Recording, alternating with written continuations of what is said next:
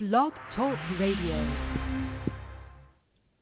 Romans 2:5, the righteous judgment of the Most High, who will render unto every man according to his deeds, to them who by patience continue in some well-doing seek for glory and honor and immorality, eternal life. But unto them that are contentious and do not obey the truth, but obey unrighteousness, indignation, and wrath. Frank Lucas.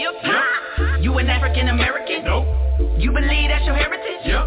Do you know who you are? King, queen? Nigga with back? Do you shine like a star? Think they gon' tell you? We gon' expose them, They gon' take your life? So many secrets in the vault? Do this knowledge cost? Hop in the book to mine? Do we follow these laws? Do they still exist? Have time to wait? Do we have grace? Continue in sin? I'ma ask you again. Should we continue in sin? Christ is the way, devil gon' win, tryna make it to heaven, get there by sin, follow the commandments, everybody got choices, I chose this walk so I keep on trotting, everybody got choices, choose the right path and nothing can stop us, everybody got choices, righteous life, devil don't like that, nah, everybody got choices, choose the right path and save your soul, never going back, no, forward to the kingdom,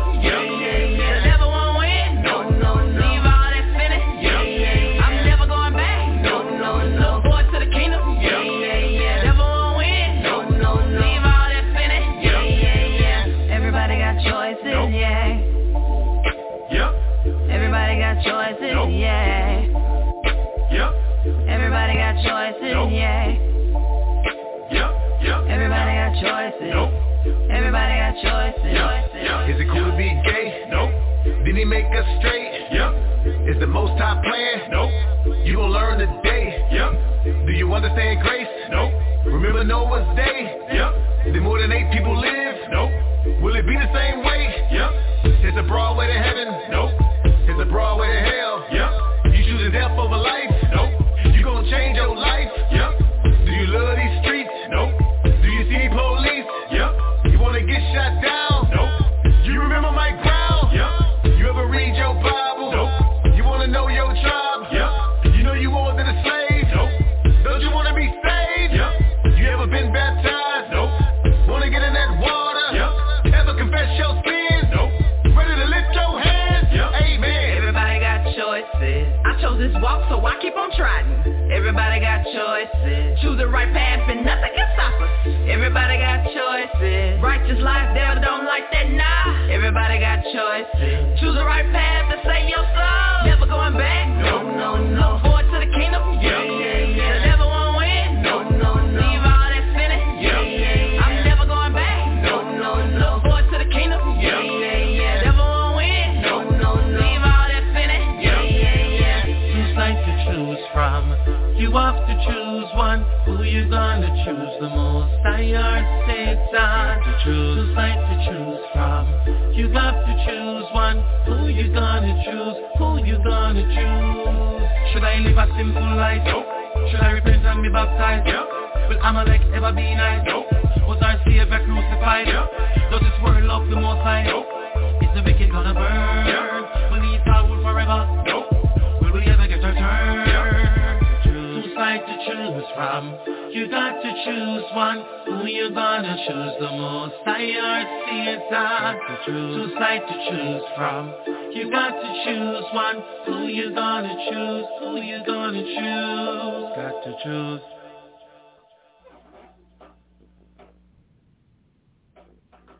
All right. You're gonna learn today. All right. You're gonna learn today.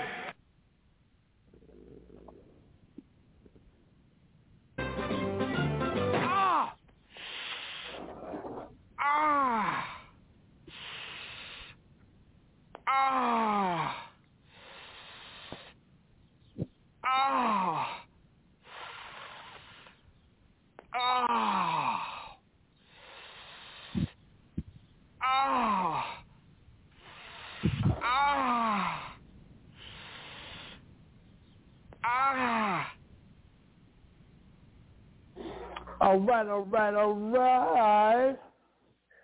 We're going to learn today. Shalom and good morning, Israel, in ancient Hebrew language of Lashon Kodesh. Yahweh Hashem Mashahba Katham, Baruch Hu. And matter of fact, I'm going to Brother Gabar Kawai. Go ahead. You the same introduction you gave me this morning, the same greeting. You want to greet everybody with that, please? Right? You had the Hebrew unlocked. You had the Hebrew unlocked. Go ahead.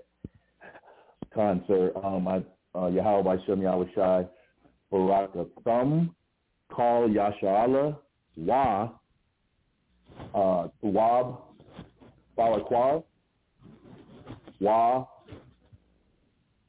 Yawam. Copper War. And what I said, I gave the blessing, the most high in Christ.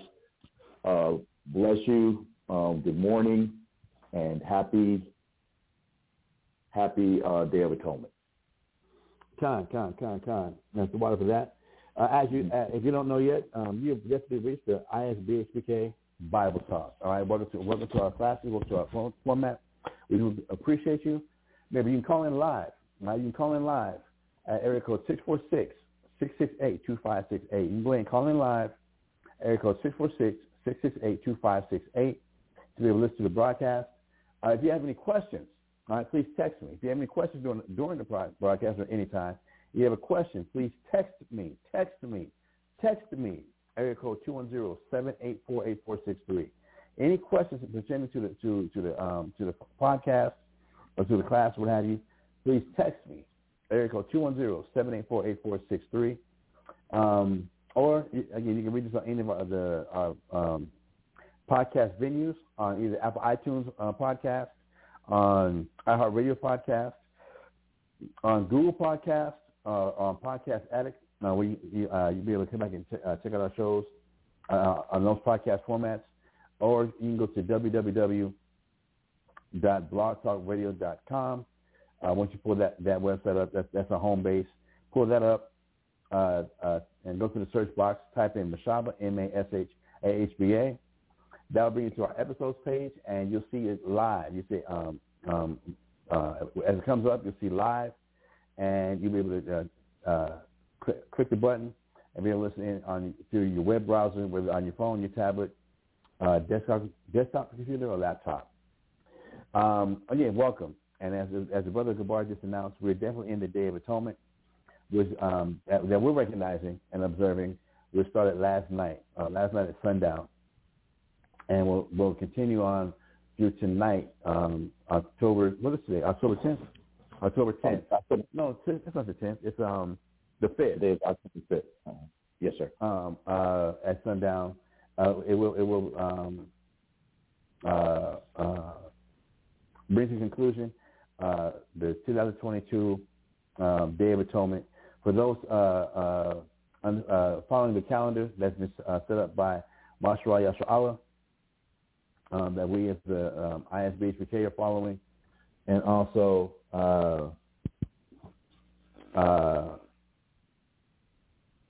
give me one second, bro. Can you do the intro? Give me one. I gotta handle this call real quick. I'm sorry. Okay. All right. We also want to give a shout out to ISBHPK San Antonio, Sort of Truth. Also in Virginia, Kazakia's ISBHPK school in Virginia, and also giving a shout out to all the schools throughout the four corners of the earth that are teaching, and doing the will of the Heavenly Father. Also want to wish them and a Shar Yawam Copper War also. Let's see. Other announcements. I believe. On the 17th, the next holy day that we are going to be partaking in, called Yashala, it's going to be the Feast of Tabernacles, which is will be on October the 10th, sundown, through the 17th, October 17th of October also, in which, that's, I'm really looking forward to that. I'm sure Mashahba is looking forward to it. I'm sure everyone in Israel is looking forward to the convocation, the serving the and praising the Most High throughout the week. Going to be some tents, big tent. I'm not sure of where exactly. We will be following the Feast of Tabernacle or Convocation, but we are going to be doing that. So I'm kind of chopping at the bit here a little bit. I'm running out of words, actually, to say. Looking forward to, I believe what we're going to be going over today is it's going to be a continuation of the meaning of the Yom Kippur, or the Day of Atonement. I'm gonna go ahead and so I don't just be saying things out there. I'm going to go ahead and put it on hold for just a moment while we wait for Mashahba to get back.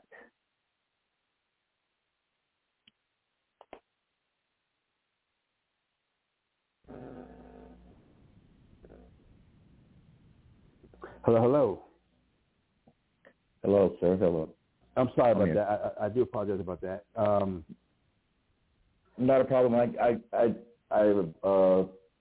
I went on hold for about 30 seconds. So I did go on and announce the Feast of Tabernacles, which is sundown October 10th through sundown October 17th on that. And but basically, that right there was as far as I got. But, all right, cool. And as far as the Feast of Tabernacles, which is coming up, like the brother just announced, with the Mashahba Yashala, we are celebrating the Feast of Tabernacles from October 10th through the 17th. It's the 8-day celebration. And one thing that the ISBHPK San Antonio, ISBHPK Houston, ISBHPK Norfolk, and ISBHPK Rochester, there's going to be a gathering starting Sunday. Let me make sure I got it right. Sunday, October 16th through Monday, October 17th. They found some campgrounds just outside of Katy, Texas. They found some campgrounds just outside of Katy, Texas, where we'll be congregating and observing the actual living in the tents for just at least the 2 days, that Sunday and that Monday. Sunday being, again, October 16th and Monday, October 17th. If you'd like to join the ISBHPK, please go to ISBHPK.com. Again, please go to ISBHPK.com, and there's an RSVP invitation there on the website to let everybody know what kind of numbers to expect and what kind of food preparations need to be provided for. And if you're going to make a donation towards you and your family, right now they're asking for $40 per family, in reserving and getting the campgrounds, where it's just going to be us, Israelites, for these 2 days, observing the end of the Feast of Tabernacles. And again, that's for RSVP. So please go to everybody to ISBHPK.com, and you'll see the invitation on the RSVP invite where you can click on there. Family, yourselves or family members might be coming, just to make an account of the type of numbers to expect. And it's going to be with the ISBHPK San Antonio, ISBHPK Houston, ISBHPK Virginia, and ISBHPK Rochester, for those who can make it. So just going to throw that invitation out there. That is the next high holiday that's going to be observed here in the South Texas area, in the Texas area.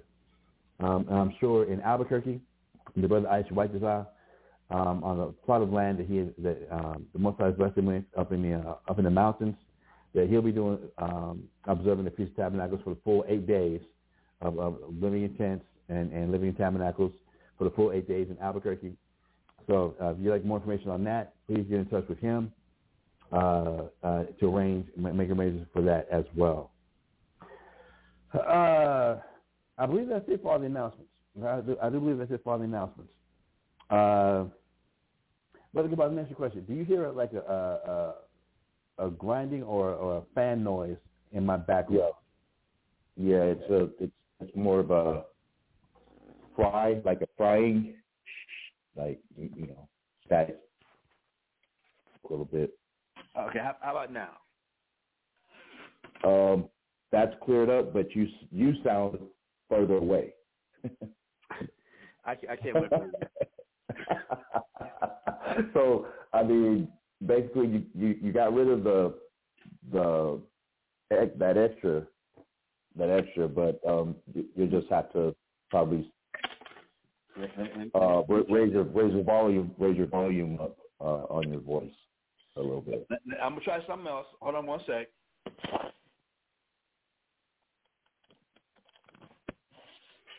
Hello. That's better.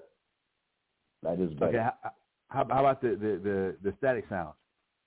The static sound is minimal. It's minimal. Okay, all right. Compared to what it was. All right, cool. We'll go with this then.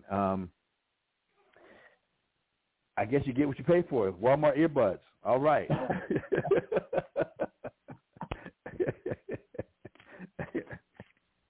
But we're going to make the best of it.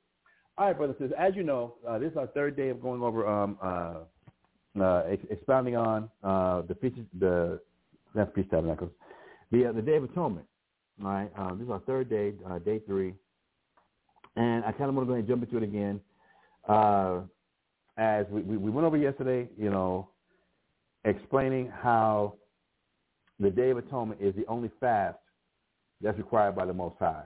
And that when we were notified that we had to afflict our souls, that as we went through the scriptures, we came and showed that the way a person afflicts their soul is by fasting, all right? Where you afflict your soul, humble your soul, chasten your soul is by fasting. And we went through all the you know, many different scriptures and the Smith Bible Dictionary, several commentaries, and trying to help hopefully edify and bring that point out about for the Day of Atonement and making things right, or bringing things back at one between us and the Father, that a fast was required, right, for this Day of Atonement, and that the purpose of the fast was for self-denial, self-restraint, for self-discipline, and that it's through us showing just for one day,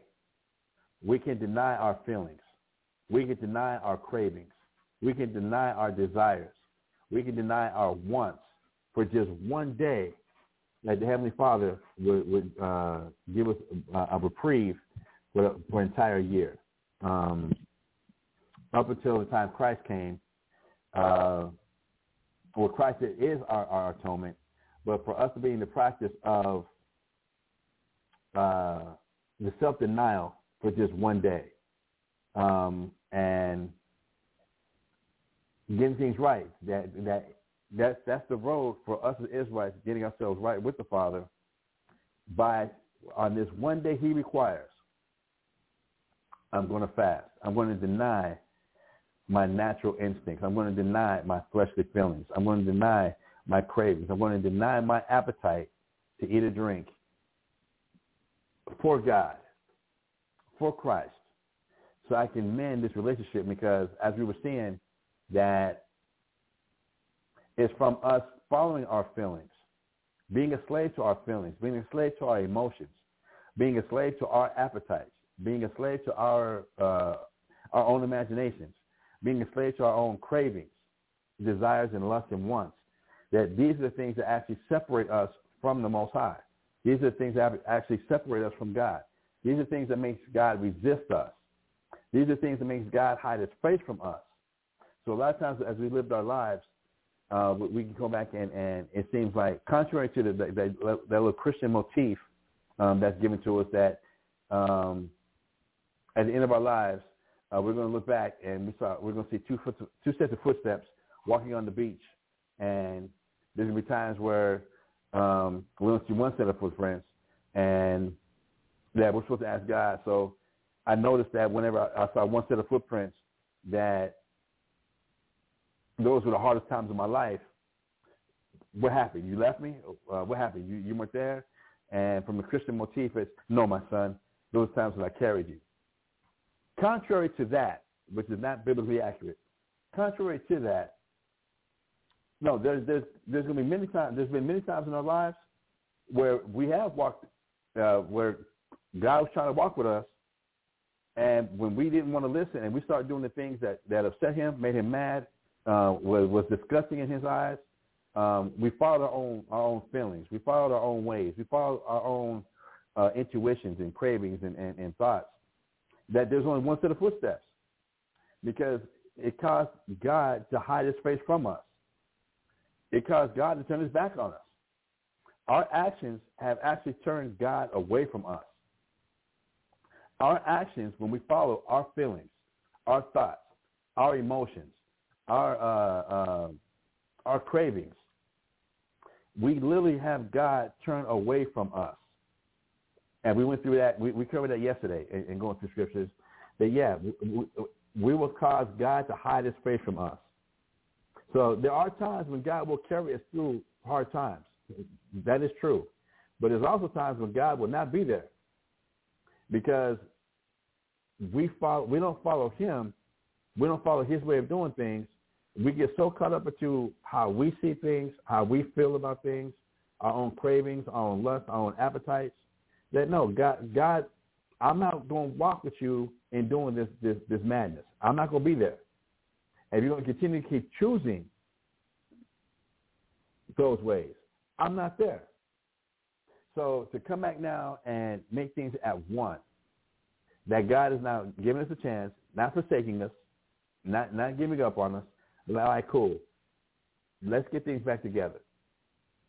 Let's go ahead and get things back together. Matter of fact, I know I called Matthew chapter 17 first, but before we go there, let's get Isaiah chapter 1, and let's start at verse 16. Yes, sir. Isaiah chapter 1, yeah, and starting at verse 16. Isaiah chapter 1, starting at verse 16, and it reads, "Wash you." You know, let me catch it with you.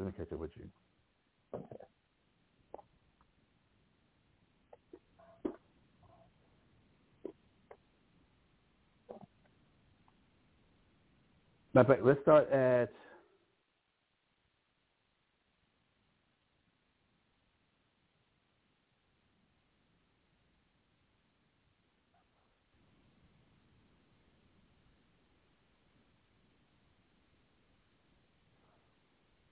verse 12. Con. Let's start at Isaiah chapter 1 and verse 12. Con. Isaiah chapter 1 and verse 12, and it reads, "When ye come to appear before me, who have required this at your hand to tread my courts?" So we know that the Lord God, from the days of creation, from Genesis chapter 1 and verse Genesis chapter 1, Genesis chapter 2, that God made the seventh day the Sabbath. right? That goes into a much deeper understanding, but just keep it simple. We know God made the seventh day the Sabbath. He never changed that. We know from Malachi chapter 3, verse 16, that the Lord God does not change. So God has always recognized his Sabbath day that he established to be the seventh day. Now, according to the Julian calendar that we're under, the Gregorian calendar that we're under, that we're following now, and when we get just a regular dictionary, for as many people that go to church on Sundays, Sunday is the first day of the week. It is not the seventh day of the week. So as much as now we have come and made Sunday the Sabbath, when Sunday is the first day of the week, God never changed the Sabbath. Christ never changed the Sabbath from so-called Saturday to so-called Sunday. The Sabbath has always been the seventh day of the week. But you see most people gathering on Sunday, the first day of the week, as if that is they're doing something pleasing God. We see where the pagan holiday of Christmas, that we've assigned that to something holy and special in the eyes of God.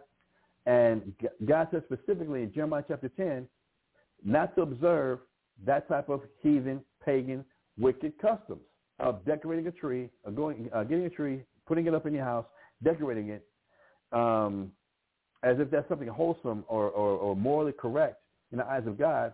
No, but we have made it something special or something good that we gather together for on Christmas Sunday, Christmas Mass, Easter, and no time has a rabbit ever laid a damn egg. But now we assign the greatest event that has ever happened in the history of since the planet was created. Jesus Christ rose from the dead. He resurrected, and now we assign that event to a damn rabbit that lays eggs, going totally against God. So here God is giving us this type of example in Isaiah chapter 1, verse 12, that when we appear before God, he said, who's required this at your hands to come tread on my course? As if, who told you to come on the wrong day of the week? Who told you to come on for these pagan holidays as if now that's something that's honoring me? As if that's something that I'm supposed to, like, oh, since the whole world is doing it, I'm going to change my way. I created everything, but since the whole world is going to hell in a handbasket, now I'm supposed to be like, oh, no, well, you know what? Maybe I should recognize that it is special. Forget what I've already established and already put together, but since you feel like Christmas is special, since y'all feel like Easter is special, since y'all feel that nobody can keep my laws, but you can keep the laws of your own constitutions. You can keep the laws of your own fraternities. You keep the laws of your own unions. You can keep your own family tradition laws, but since my laws are too hard to keep, I'm going to do away with all my laws, and we're just going to follow how y'all feel. Since y'all feel this way and y'all feel it's special, I'm going to change everything that I've ever created to accommodate you and your feelings. So God's like being a little sarcastic here, and I know for a lot of people who really just have a very religious Christian background, to think that God is sarcastic is sacrilegious. To think that God has either a sense of humor, that God hates, that God has emotions. I know that goes totally against the image that's been painted for us through lying, pagan, heathen customs and religions, which just goes to, you know, if we're made in God's image and we have emotions, if we're made in his image, where do we get these emotions from? If we get jealous, angry, frustrated, but also happy, joyful, elated, then where do we get this from if we're made in his image? Just to kind of throw that out there, that sometimes some of the logic that we roll with, if you stop for just a second, it's stupid. It's sottish. It really don't make no sense. It only makes sense to us because we're so caught up into our own feelings. We're so caught up into our own thoughts. So here, again, Isaiah chapter 1, verse 12, God is being a little sarcastic, like, hold up, wait a minute. Who the hell told you? Who told y'all to come appear before me on the wrong days? Who told you to come and present yourself the wrong way? Brother Gabar, you gonna say something? Oh no, I'm in total agreement with you in that. That's why, you know, when you read it, I felt that spirit. It's, you know, because it feels like, yeah, he is being sarcastic, but also it's a buildup. It's like when you get in trouble and your parents ask you, who told you that you could? It's like that intro to you about to get roasted, to catch wrecked, right, or you're about to get a whooping. You know, it's like, who told you? you know, right. That's the spirit that you put across in reading that scripture again. On like, that, like with the parents, right? Like, mm-hmm. like when your father's getting that buildup of anger and of wrath, you're like, oh, so we grown now. Oh, so you ain't got to go to school no more. Oh, so that's what you in my house smoking. Oh, that's what we doing now.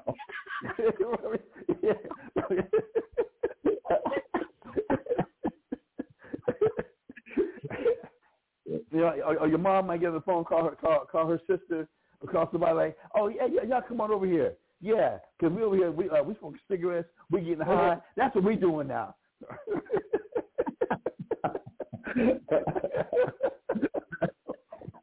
we don't pay that bill up in here, but yeah, oh, now we can walk up in the house at 3 o'clock in the morning. We can walk up in the house at 4 o'clock in the morning. That's what we doing now. Y'all coming over, we having a party. Or Tony Baker, for y'all that are familiar with Tony Baker, his comedy with his voiceovers, you know, the Ram. Oh, so we shove it now. You know, cram. You know, like, come on, Cletus.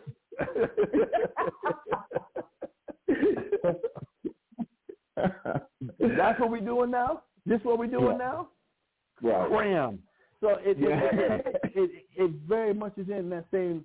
This is how he's really coming across, and we're not going to read this whole chapter, but you go back and start from the beginning of the chapter. He's making it obvious. He's like, look, even an ox knows his master's voice. Stay right up. I'm going to read this real quick. I got you. Isaiah chapter 1, verse 1, just real quick. The vision of Isaiah, the son of Amoz, which he saw concerning Judah and Jerusalem in the days of Uzziah, Jotham, Ahaz, and Hezekiah, kings of Judah.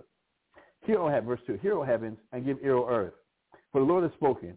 I have nourished and brought up children, and they have rebelled against me. Again, I like how you brought out the analogy about how parents get when they're about to lay the ass whooping, when they're about to really, really get into it. He's declaring, the Most High is declaring right here, I have nourished and brought up children, and they've done nothing but rebel against me. I've covered them. I made sure they had everything they could possibly need. Put a roof over their head. I protected them, and all they can do is rebel. Reading on verse 3 real quick. It says, the ox knoweth his owner, and the ass his master's crib. But Israel does not know. My people does not consider. He said, even an ox, an animal of burden, knows who his owner is, understands and knows who's feeding him. An ox knows this. He says an ass, talking about a donkey, knows his master's crib. You can walk a donkey miles away from his barn, and that donkey is going to know how to get home. That donkey is going to know how to get back. No matter how far you walk that donkey, it's going to be able to get back. He knows where he's being taken care of. But the Most High says, but Israel does not know. My people does not consider. So that's a beautiful lead up and expounding that you just gave, and the analogy of how parents react to a child's rebellion, how parents react to, and the wrath and the anger is getting built up. For I know I've done this with this child, I've done this, and they can really come across like this, and that sarcasm. Oh, we there. So, brother, read verse 12 again, please. Yes, sir. Isaiah chapter 1 and verse 12, and it reads, "When ye come to appear before me, who hath required this at your hand to tread my courts?" Who told you to bring this? Oh, keep reading. Go ahead. "Bring no more vain oblations. Incense is an abomination unto me. The new moons and Sabbaths, the calling of assemblies, I cannot away with.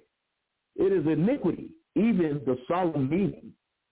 So it says, look, don't bring no more of your vain oblations. Don't bring no more. Remember, the word vain means worthless. Everything that we bring that we think is sentimental, like getting the chrysanthemums during Christmas, the Christmas season, building of the snowmans, going through all the things with the Easter eggs and getting the brand new suit for Easter or whatever. You know, all that stuff is vain. All that stuff don't mean nothing to me, especially to you, but to God, it don't mean a damn thing. He says, don't bring that no more. Bring no more of your vain oblations. Incense is an abomination to me. You bring the some, you bring the candles, the pumpkin spice, the nutmeg, the cinnamon, and trying to bring this real Christmas feeling, and the eggnog, and the gingerbread men, and the divinity, and you get the mistletoe with the pine tree smell, and all. He says, no, that is an abomination. I can't stand any of that. The wreath. You know, yeah, on the door. The Christmas wreath, all that I can't stand. The everything that we have marked to be sentimental, God says I can't stand it. It's vain. To be an abomination is something that makes somebody sick.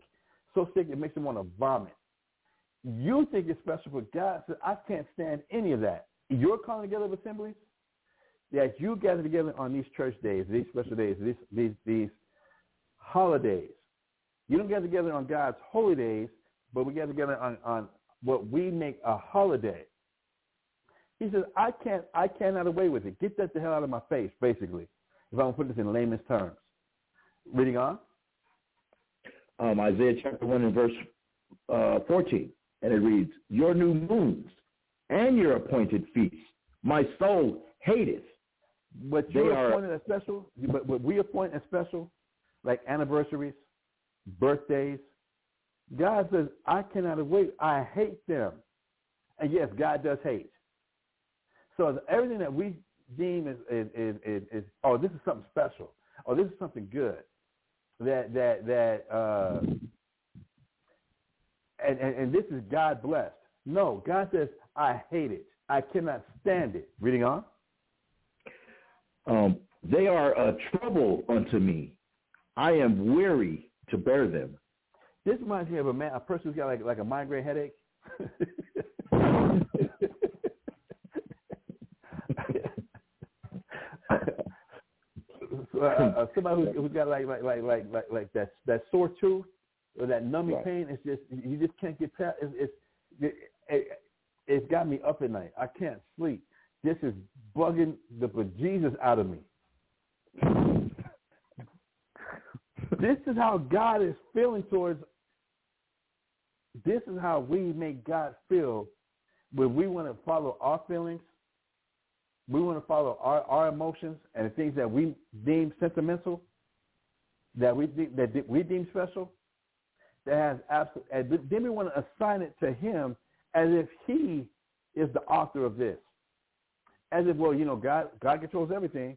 Obviously, He doesn't. God must not control everything that the days He established to be special days we don't observe, but then we make things special, and we expect Him to observe it because of how we feel.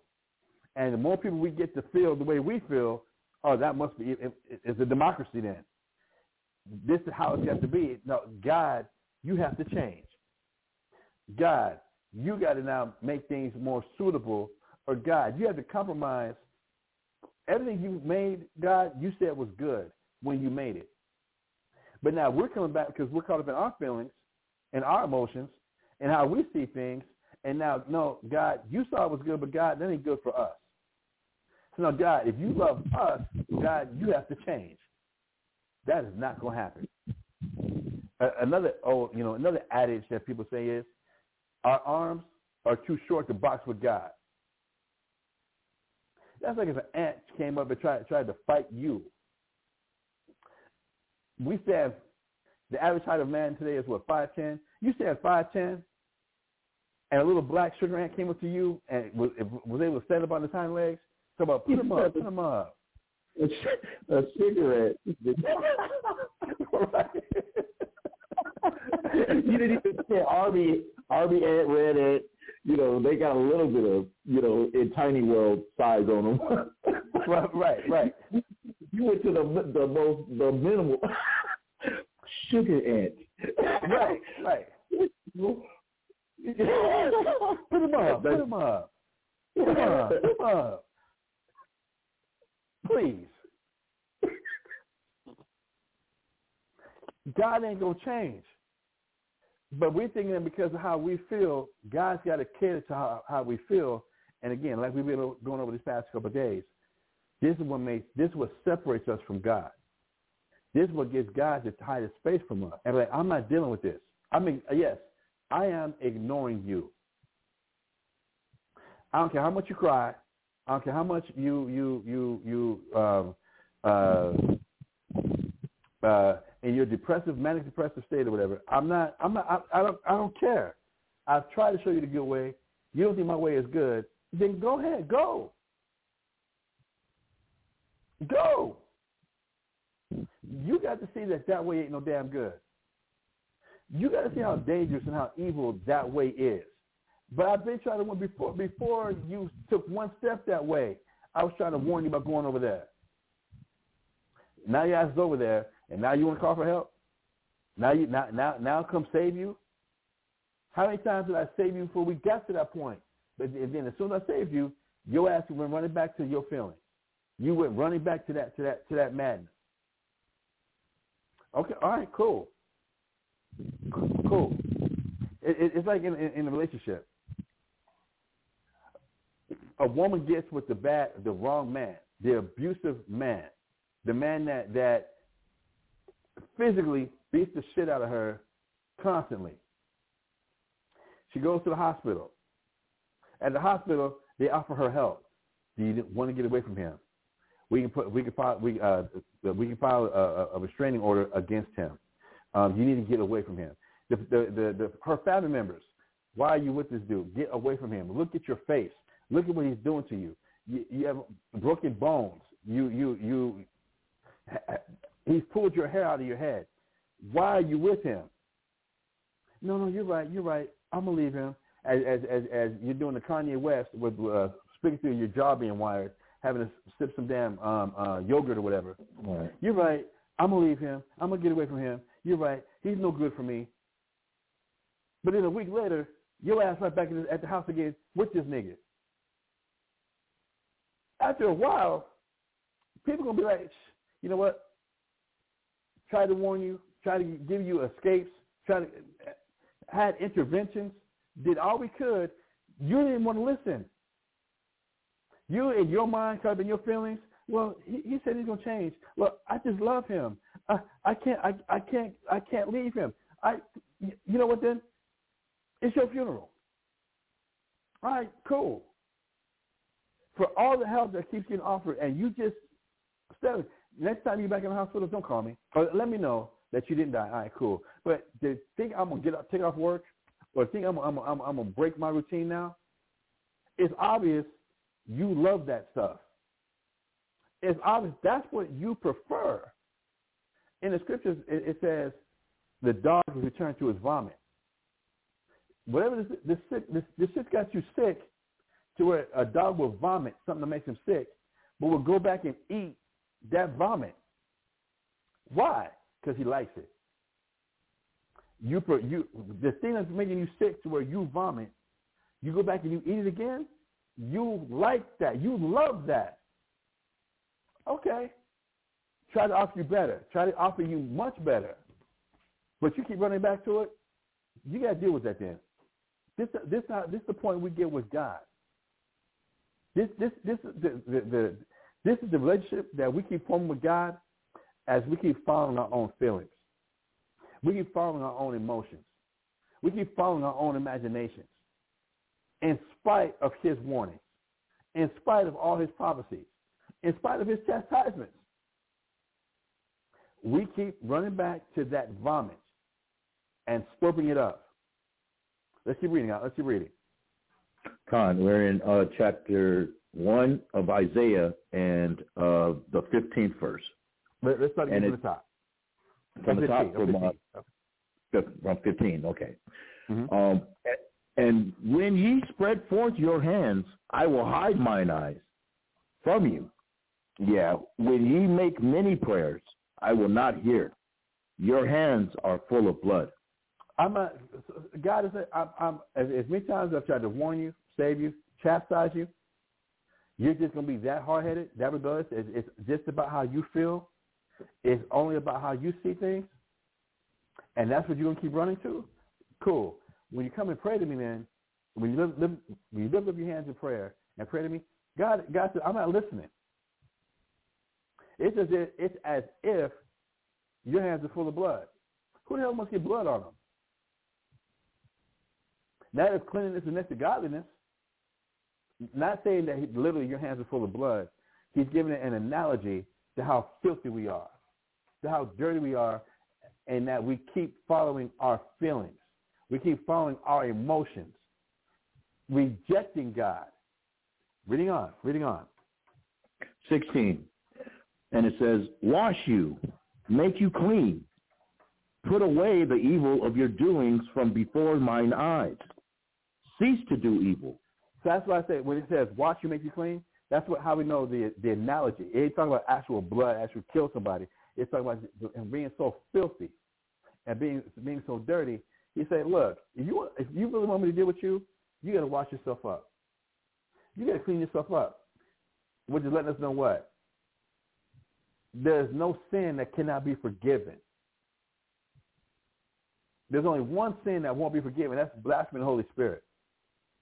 So even to the worst case scenario, you're dirty, we have to clean ourselves up.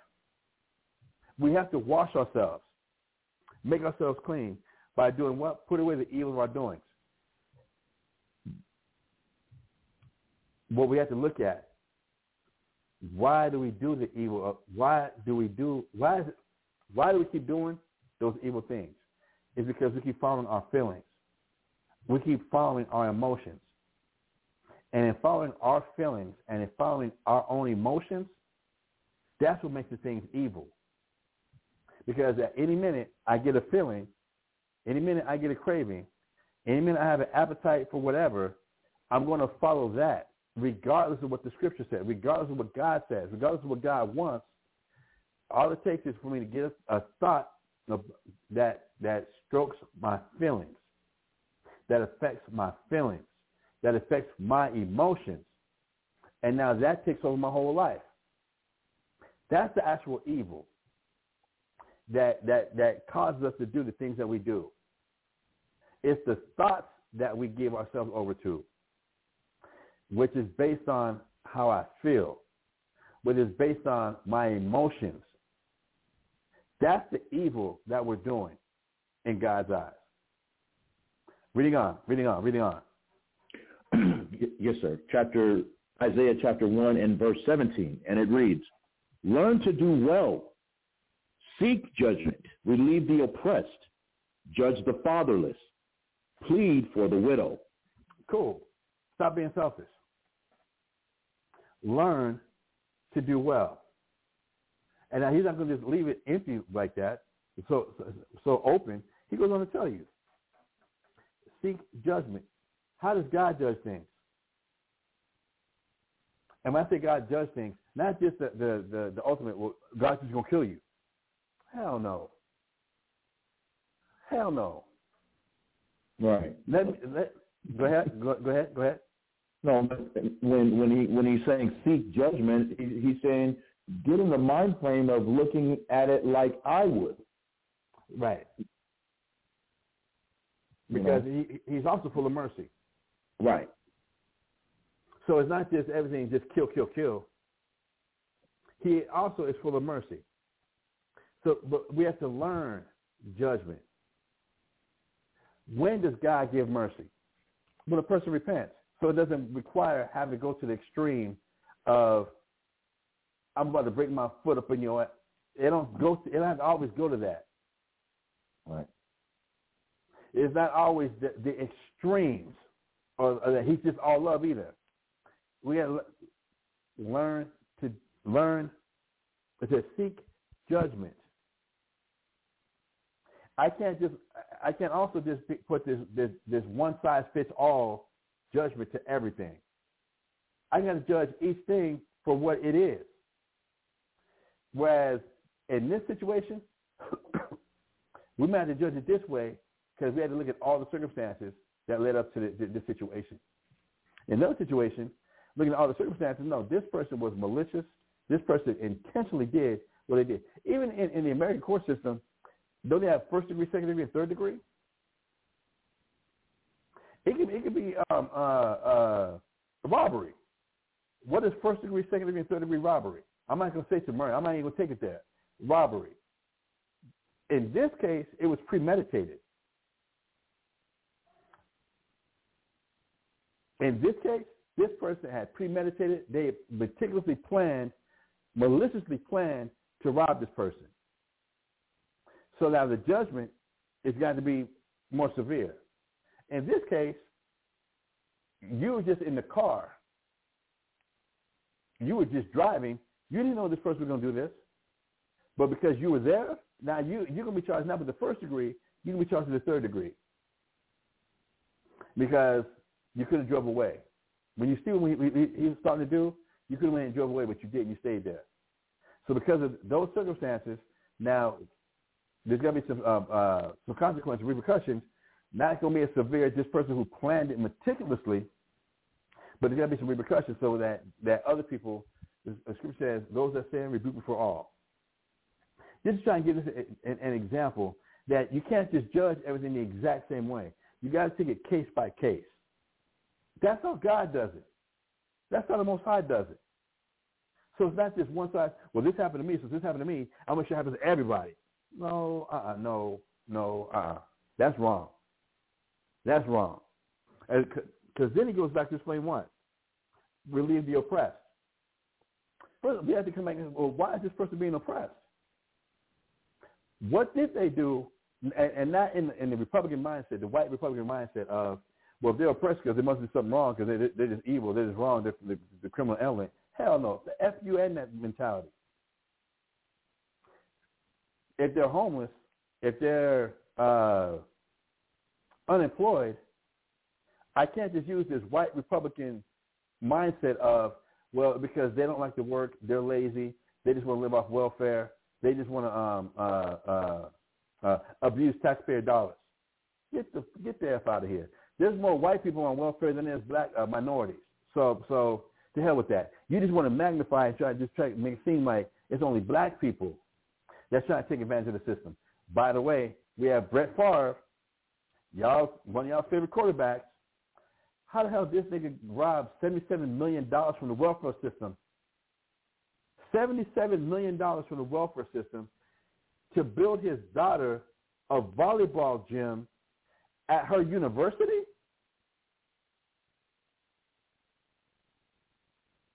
$77 million. Welfare dollars funding to build a volleyball complex at her university. Why aren't y'all running after him? Talk about he's a nigga, he's a thug. Why aren't you talking about how he's abusing the system? This nigga got, and I say nigga for every sense of the word that niggard means greedy. This niggard, who's very greedy, how many millions did he make in the NFL?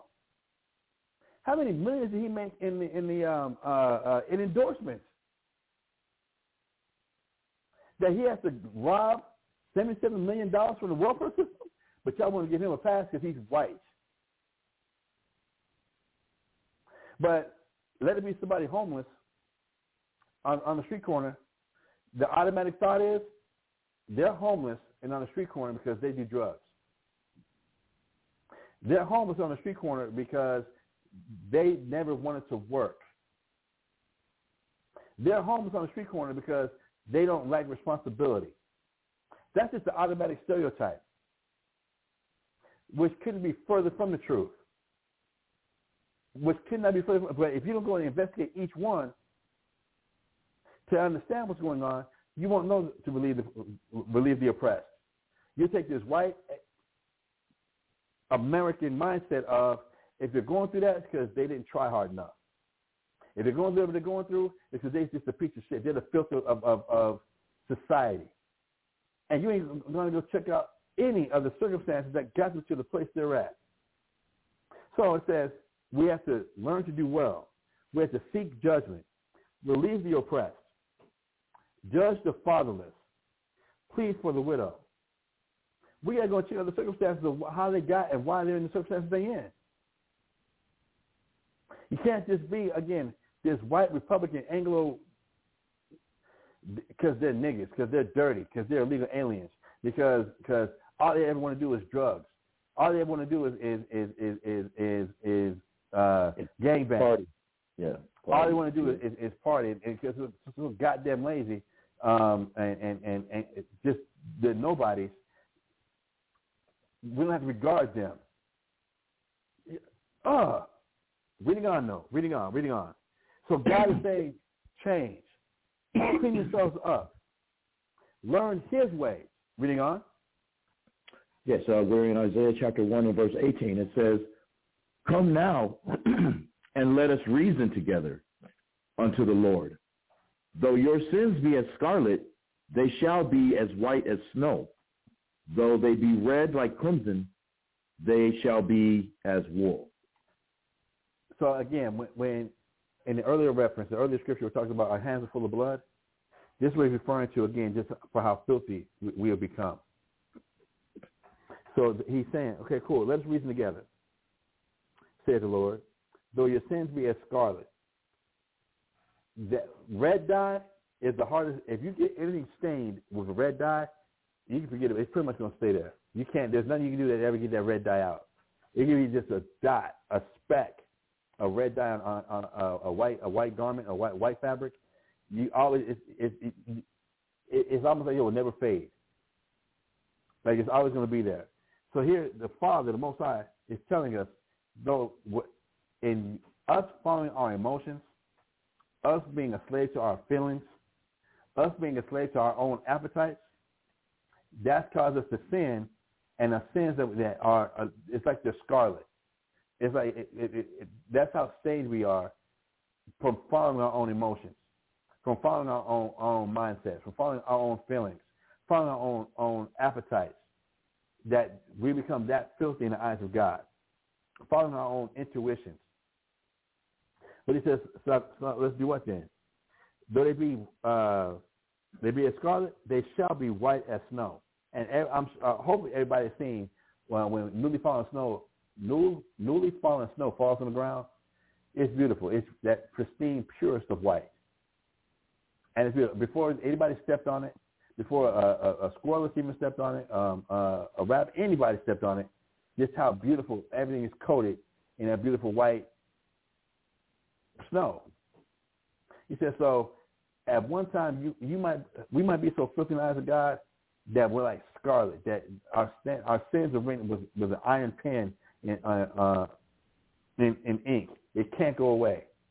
But if we just learn to do well and do right by God, he says they'll be pure as snow. He says, though they be red like crimson, they shall be as wool.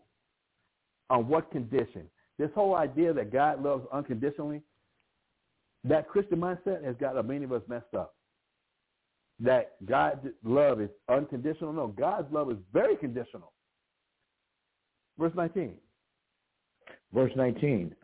chapter 1 of Isaiah, and it reads, if ye be willing and obedient, ye shall eat the good of the land. If we be what? Obedient, ye shall eat the good of the land. If we be willing and obedient, he's ready to do good, even though we've been filthy from following our own ambitions, our own mindset, our emotions, our own feelings, to where he's literally turned his back on us, to where when we cry to him, he's not hearing our prayers. Not a problem. If we be willing and obedient, he's ready to be right there for us. He's ready to be right there. The omnipresent, the omnipotent, the all-knowing, all-everything, he's ready to be right there. We just have to do our part of being willing and obedient. Reading on verse 20. What do you say? You got something to say?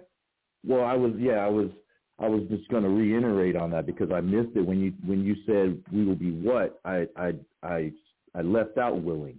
I just said and obedient. You shall eat. No, but I just, you know, I wanted to put in that means you got to want to, you know. I'm not going to go to the scripture, but it says to do nothing with constraint, you know, to be willing to be willing to do it, wanting to do it is a better way, I guess, of me getting that point across. Because the willing, it kind of comes across as like the same thing as obedient, but it's like don't just do it because you're afraid of the penalty for being disobedient. Do it because it pleases the Heavenly Father and because it's His will. And yeah, that's all I wanted to reiterate on that. All right, cool. Yeah. Reading on. Isaiah chapter 1 and verse 20, and it reads, "But if ye refuse and rebel, ye shall be devoured with the sword, for the mouth of the Lord have spoken it." Again, just like a parent giving an ass whooping, play with me. Yeah. Act like I won't. Act like I won't. You know, the syllables, the clapping of the hands. Right. Right. You can best believe. You can best believe. Act up one more again. Act up one more again. See if I don't. Try me. Try me. This is how we've gotten the Father. I don't want to leave that taste in our mouths as we're dealing with the Day of Atonement and we're dealing with fasting. That in learning to do well, that He's ready to go ahead and return to us and do good for us, but we got to do our part. We have to deny ourselves. We have to show that self-restraint. We have to show that self-denial. We have to show that discipline. That I'm not going to continue to follow my feelings or my emotions, or my thoughts, or even my dreams. But I'm going to follow the Word of God. I'm going to follow the Scriptures, and not my emotions, and not my feelings. All right. So with that, now let's go to Matthew chapter 17, starting with 15. Let's go to Matthew chapter 17. We'll start with 15. We're going to be 15 through 21. Matthew chapter 17, starting at verse 15. I'm going to just read the whole thing through. We're going to read 15 through 21. Matthew chapter 17, starting at verse 15. And it reads, "Lord, have mercy on my son, for he is a lunatic and sore vexed. For oftentimes he falleth into the fire and oft into the water. And I brought him to thy disciples, and they could not cure him. Then Jesus answered and said, O faithless and perverse generation, how long shall I be with you? How long shall I suffer you? Bring him hither to me. And Jesus rebuked the devil, and he departed out of him, and the child was cured from that very hour. Then came the disciples to Jesus apart and said, Why could not we cast him out? And Jesus said unto them, Because of your unbelief, for verily I say unto you, if ye have faith as a grain of a mustard seed, ye shall say unto this mountain, Remove hence to yonder place, and it shall remove, and nothing shall be impossible unto you. Howbeit, this kind goeth not out by prayer and fasting. Right. I'll be verse 21 again. Howbeit, this kind goeth not out, but by prayer and fasting. So we can make a whole nother class about this whole what we just read. But in a nutshell, there's certain things that can't be healed unless we pray and fast. There's certain things that cannot be overcome unless we pray and we fast. I cannot make it more simple. There's certain infirmities that we are not going to be able to overcome if we ain't trying to pray, and more importantly, we're not trying to fast. If I'm not going to practice some type of self-denial, self-restraint, if we're not going to get to the point where we're practicing self-denial, self-restraint, and we're just going to continue to keep following my feelings, my thoughts, my dreams, my emotions, then a lot of things that we're going through can never be healed. We're never going to overcome these things because we're not practicing any self-restraint. We're not practicing any self-discipline.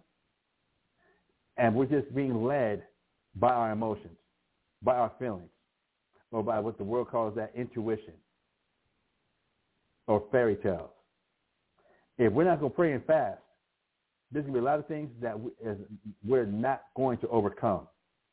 There's going to be many things we're not going to overcome. There's going to be many things that is not going to allow Christ and God to come in, to work with us, because we're not practicing self-restraint, self-denial, discipline. I'm just letting my mind, my emotions, my thoughts, my feelings just consume everything. So I'm not practicing any self-restraint. Forget about it. And why would a person not want to practice self-restraint? They don't want to be healed. They don't want to overcome. We want to be a slave to our feelings. We want to be a slave to whatever notions that we put up into our own head. We don't want to be healed. We don't want to be helped. We want to play the victim. And we're not going to fast. This is how I know, like, a lot of these false-ass, fake-ass church healers. I know there's no way in hell, biblically, that they're sent by God. Because if you're not praying and fasting, it's not going to happen. They're good for making these long-ass prayers. They're good for doing that, especially the megachurch TV evangelists and shit like that, to where they supposed to be healing people. But if you're not praying and fasting, God's not healing you. That's not coming from Christ. That is not going down. Especially these fake-ass preachers and pastors and televangelists, they're eating all types of pork, shrimp, crab, lobster, eating everything God says not to eat, indulging in whatever appetite they have. If it's the choir director stimulating women in the choir, hell, it might be the faggot-ass choir director stimulating men in the choir. And now all of a sudden you get the power to heal people? That's not Christ. That's not from Christ at all. Because if there's not prayer and fasting involved, and I'm not just leaning on the prayer, I really want to bring out, as we're in this Day of Atonement, the importance of the fast, the importance of fasting. You forget about it. You can forget about it. Biblically, you can't forget about it. Now, there's different type of fasts that we can find in the Bible. It's not just a food fast. It's not just because I went on a food and water fast that now that's going to help me overcome or help me defeat or help me get the victory in a lot of things that a person might be dealing with. There's different type of fast. Let's get some examples. Let's go to 1 Corinthians chapter 7. We're going to verses 3 through 5. 1 Corinthians chapter 7, verses 3 through 5. Fine. 1 Corinthians chapter 7, starting at verse 3. And it reads, "Let the husband render unto the wife due benevolence, and likewise also the wife unto the husband. The wife hath not power of her own body, but the husband. And likewise also the husband hath not power of his own body, but the wife. Defraud ye not one the other, except it be with consent for a time, that ye may give yourselves to fasting and prayer, and come together again, that Satan tempt you not for your incontinency. So, here we're looking at the relationship between a husband and a wife. And it says in verse 5, defraud ye not one. It says, let the husband give the wife benevolence means respect. Let the wife give the husband respect. And then he goes on to explain about neither one has power of their own bodies, that they have to be there for one another, right, in a nutshell. But in verse 5, it says, defraud ye not one the other, except it be with consent for a time. This talk about sexual relations, that don't hold back sexual relations from one another, except it be for consent, with consent for a time. That both parties agree, okay, we're not going to have sex for this amount of time. It says that we might give ourselves over to fasting, to prayer, and to fasting, all right? This fast ain't just talking about a food fast. This fast is talking about a sex fast, that we're going to go on a sex fast, that this is another type of fast that can be applied to help overcome problems. Because some people have an appetite for sex. I ain't just talking about inordinate sexual relations of the LGBTQ community. This is about normal heterosexual relationships, that there's a sex fast that can be gone into to help overcome something, to help overcome this, I feed my desire, I feed my lust, I feed my emotions, I'm feeding my feelings, and the need for sex overrides everything. So another type of fast that can be applied, not during the Day of Atonement, but another type of fast that can be applied to help a person overcome, to get some type of self-restraint and discipline, not just in your discipline in your workouts. Your discipline in your food, in your drink. Your discipline in how you set your routines up for the day. Cool, but let the thought of sex come up, and all of a sudden you're crazy. You're wild. You're an animal. That becomes all that you can think about. Cool. Guess what? You're not guilty of eating shrimp, crab, pork, or lobster. You're not guilty of not observing the Sabbath. But your need for sex, your desire for sex, that might be what's now getting in between you and your relationship with the Most High. Cool, guess what? It's time to go on a sex fast. It's time to go on a sex fast. Nothing wrong with that. Nothing wrong with that. So we have a food and water fast, but here we're seeing in the scriptures, in denying your feelings, denying feeding your flesh, that yes, a sex fast can be prescribed. All right? From there, let's go to Daniel, chapter 6, verse 18.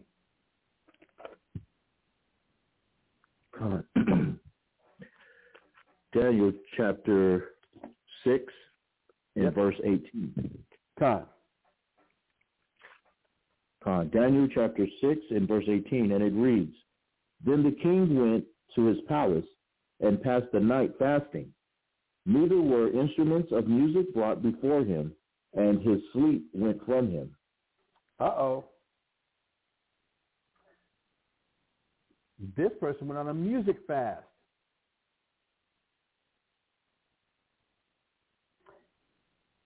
How many I don't want to question, put it like that. A lot of people get so influenced by the music they listen to, they actually become they surround themselves in that type of music, and that type of music affects their thinking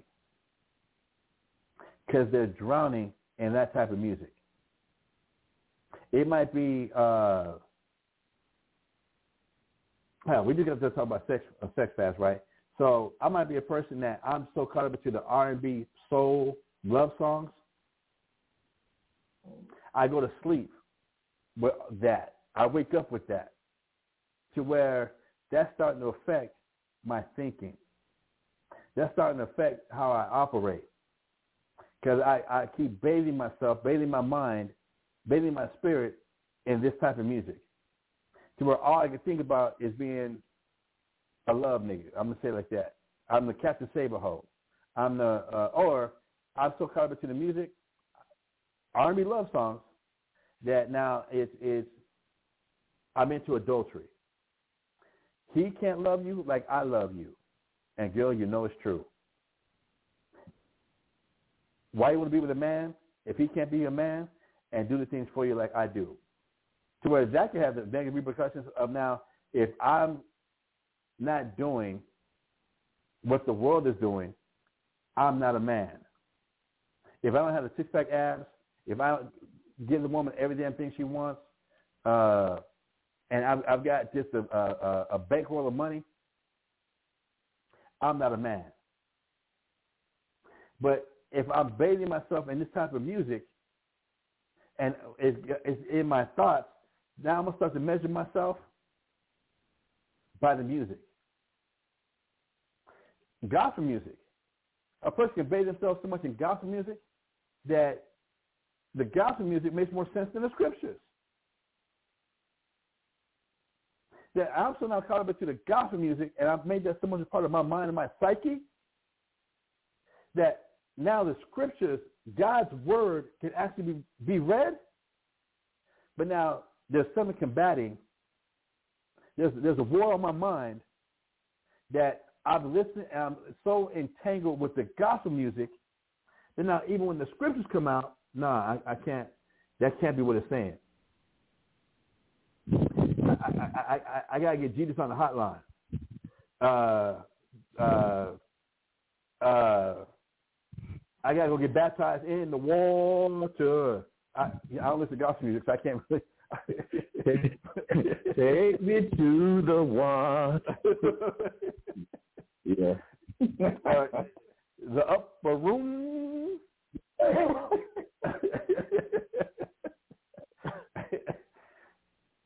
And I'm only saying because I don't really listen to gospel music. I'll be honest.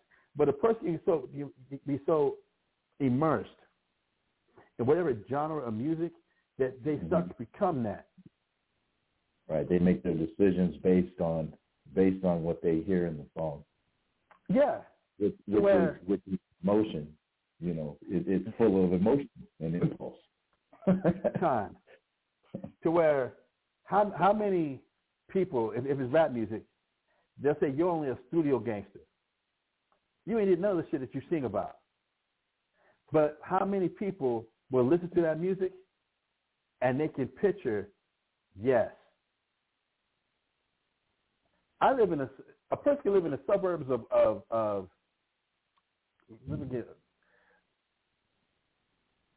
Boise, Idaho.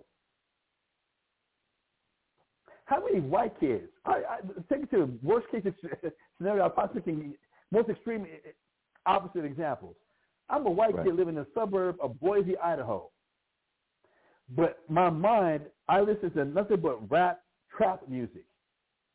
I listen to niggas from Atlanta talk about trap houses in Atlanta, but this white kid listens to this music so much, he thinks he's Jeezy. or Havoc or Prodigy or Lil Durk or, you know, Nardo. These are, you know, hardcore killers. You know, in the music, the music. You know, it's the influence. You know, you start to let that. I like when you said you're drowning in the music. You know, the water. You know, the heavy influence of the music that you listen to.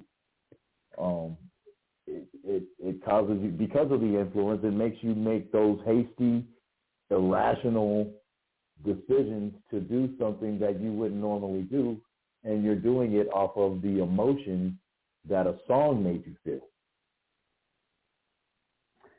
I remember for us coming up, NWA, you know, some original early gangster rap artists. And I remember I'm driving through Oxnard, California. I'm in the Navy. Right. And since Ice Cube stopped drinking, what was it? He stopped drinking Old English because I's is giving in. So I started drinking St. Ives because Cube ain't doing Old English no more. He's in I because his influence and the way he painted the picture, being with NWA and being single, and then we came up with No Vaseline. Right. Talking about how NWA had moved out the hood and was living up with the whites without another nigga in sight, and really was putting on this image that he was just hardcore to the streets, hardcore to what black people was going through. That he understands and lives in the struggle. It would almost have you thinking like he lived on like Normandy and Crenshaw. That's where Reginald Denny got hit with the brick. Like Cube looked out his window and just seen what was going on. Almost as if he was like a part of that. You know, like, almost like he was a part of that, but. Right. In the song No Vaseline, you talk about how they done moved way out, living amongst the whites. Nigga, when's the last time you lived around black people?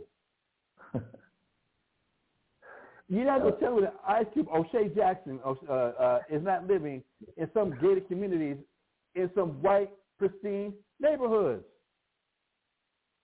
You don't come back and make movies like Barbershop.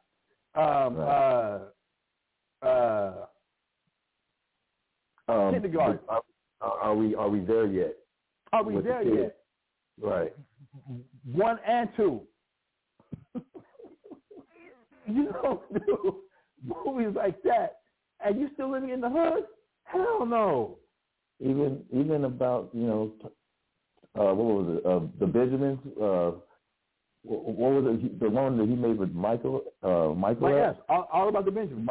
Yeah, all about the Benjamins. I mean. The lifestyle, you know. you go from fuck the police to now you in 21 Jump Street, 22 Jump Street, 22.5 Jump Street. you in Ride Along with Kevin Hart, playing a cop, but you was the original fuck the police nigga. Right. So I'm in Oxnard, California. I guess it's bad because I'm brown. I remember on that. Right, exactly. A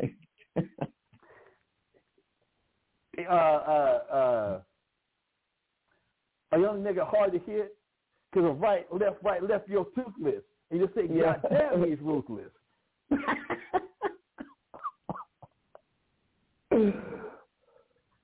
I'm driving through Oxnard, California. Went and got me a pellet gun, a pellet rifle. I'm wearing a black navy trench coat. It's nighttime. I got a 40 of eyes sitting in my lap, sitting in the driver's passenger seat. I got sunglasses on, and we're driving around, and I'm shooting out windows with this pellet gun of stores, and then for every police car we saw parked on the street, whatever. We went and we shot those windows out. But my mindset was, I'm a nigga. I'm a nigga with an attitude. Real nigga. Yeah. 100 miles and running. 100 miles and running out time. Oh, my God. I'm going to be a nigga for life. Yep. Tupac, who I thought, like, come on, how this nigga is nigga, you went to Juilliard? Come on, man. Yeah. You started out as a, you got Thug Life printed on tattooed on your stomach with a machine gun underneath. Nigga, you started out as a dancer for Digital Underground. A dancer. Yeah. A dancer. So we get baptized, it gets so baptized into the music that the artists ain't even doing that shit. They ain't even living that goddamn way. But we'll take on those personas as if it's us, as if we're actually living. It's like we're living. We try to make ourselves live that reality because we get so connected emotionally to the music, and then we can see it in our dreams. We can see it. We can walk it. We're living. It's almost like we can smell it from how well these lyrics and everything is being put together. That we take on those personas, right? Just like this king here had to go into a what? This king in Daniel chapter 6 verse 18 had to go on a music fast. Maybe we, there's times, need to go on not only a food fast and denying our emotions, our feelings, our thoughts. Might have to go on a sex fast, or maybe you got to go into a music fast. That you need to give your spirit, your mind, that time to disconnect emotionally from what those things have given you. That you stop measuring yourselves if it's about the sex. That you're not a man if you ain't doing sex 3 times a day. You're not a man. Hell yeah, I'm a man. Hell yeah, I'm going to hit it. Hell yeah. Hell yeah. No. No, if that's what you measure yourself by your sexual prowess, how many notches on your belt? Maybe it's time for you as a man going to sex fast. For women, maybe it's time for you going to sex fast and get disconnected from your emotions that way. If you really want to get close to the Most High. You might have to go to a music fast. And I try to give the extremes, from gospel music to hardcore gangster rap, that in either one, you might be so caught up into that music and that's becoming a part of you, you might have to go on the music fast. So that you can start to overcome and start to get the Most High on your side. From there, let's go to Numbers chapter 6. Let's go to Numbers chapter 6. We're going to be verses 1 through 4. Numbers chapter 6, starting at verse, can you give me the verse one more time, sir? Yeah, verses 1 through 4. Numbers chapter 6, verses 1 through 4. Numbers chapter 6, starting at verse 1. And it reads, And the Lord spake unto Moses, saying, Speak unto the children of Israel, and say unto them, When either man or woman shall separate themselves to vow a vow of a Nazarite, to separate themselves unto the Lord, he shall separate himself from wine and strong drink, and shall drink no vinegar of wine or vinegar of strong drink. Neither shall he drink any liquor of grapes, nor eat moist grapes or dry. All the days of his separation shall he eat nothing that is made of the vine tree, from the kernels even to the husk. So what do we have here? An alcohol fast. Yeah, we know Christ was a wine bibber. No doubt. Yes, that's in the scriptures. But we're seeing here that if a man really wanted to separate himself and get that relationship, his relationship mended with the Most High, it would be required, and this is a man or a woman. The vow of Nazareth for a man or a woman. It might be required that what? You need to put yourself on alcohol fast. Or anytime. And I like how it said here. It just kind of hit me. That you didn't want to deal with anything fermented at all. From wine to vinegar to even the moist or dry grapes. That you didn't want to be influenced in any type of way for a certain period of time. And I like so that means. Go ahead. That means raisins too, if I'm not mistaken. Yeah. Wow. Wow. Okay. Now I'm bringing this up. Go ahead. You're saying wow. So what you talk to? I'm just like raisins, though. I mean, because when you're saying you're going on an alcohol fast. I'm strictly in the mind frame of shots, with the strong drink or the manischewitz or even the more aged or expensive wines or anything that you drink. Right. And I was just realizing, when I read the nor eat moist grapes or dried, that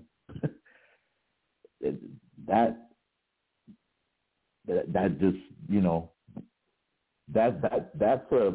that would be a really deep fast because I'm just putting me in that situation where I love grapes, I love raisins, and if I would have to, I don't really drink.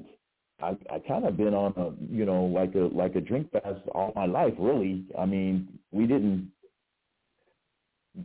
because of my parents, seeing what they went through because they were alcoholics.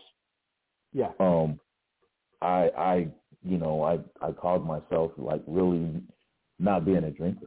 I'm not really a drinker, but the complete fast is the point that I'm getting at is not even to eat grapes or they don't have to be fermented, or dried grapes, raisins. It's just really, right.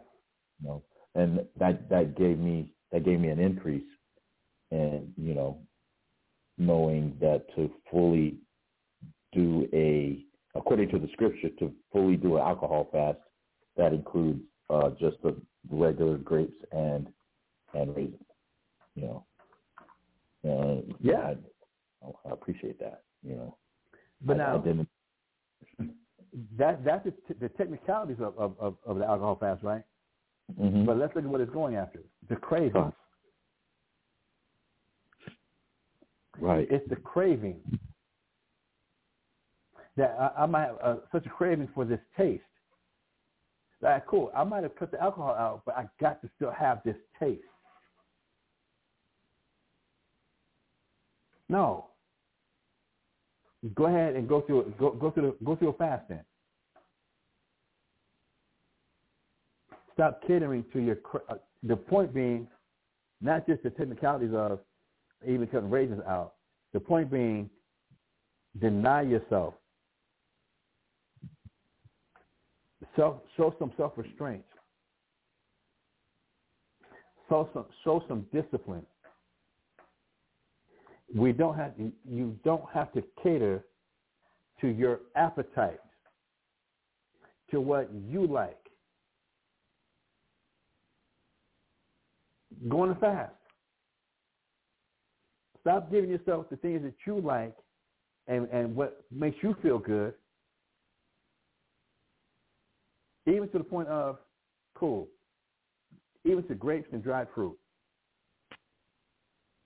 Now, if God gave us alcohol, because even in some of the offerings, the drink offerings, that involved alcohol. There's a strong drink offering and that involves alcohol. So God is not against alcohol. But it might be required that I got to cut myself because look at the influence it's having on me. Even to where he said, look, it's that bad. Even to the raisins and the dry grapes, you need to go on that fast. Now, this is my question I would like to pose. And I'm being sarcastic. I'm being sarcastic. If going on an alcohol fast, even if it was taken all the way down to don't eat raisins and dried fruit, then why would God be okay with, well, I'm not smoking marijuana, I'm just eating it?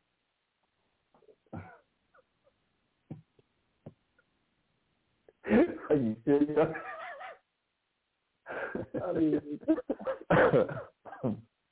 I'm eating the gummies. I'm eating the brownies. I'm eating the cookies. So I'm not smoking it, but I do eat it. You like to drink. I like marijuana. So what's the difference? Okay, so smoking is bad. Okay, I ain't going to smoke it, but I'll eat it. Right. It's you know, you try to loopholes. Yes. I never perceived it from that angle. So the Heavenly Father truly covers every angle. Yes. So when we think, even when we think we getting over, or I can still do what I want to do. Right. I still want to get high. Right. So I can find a way to get high. So I'm not smoking it. Cool. I ain't smoking it. I'll eat it then.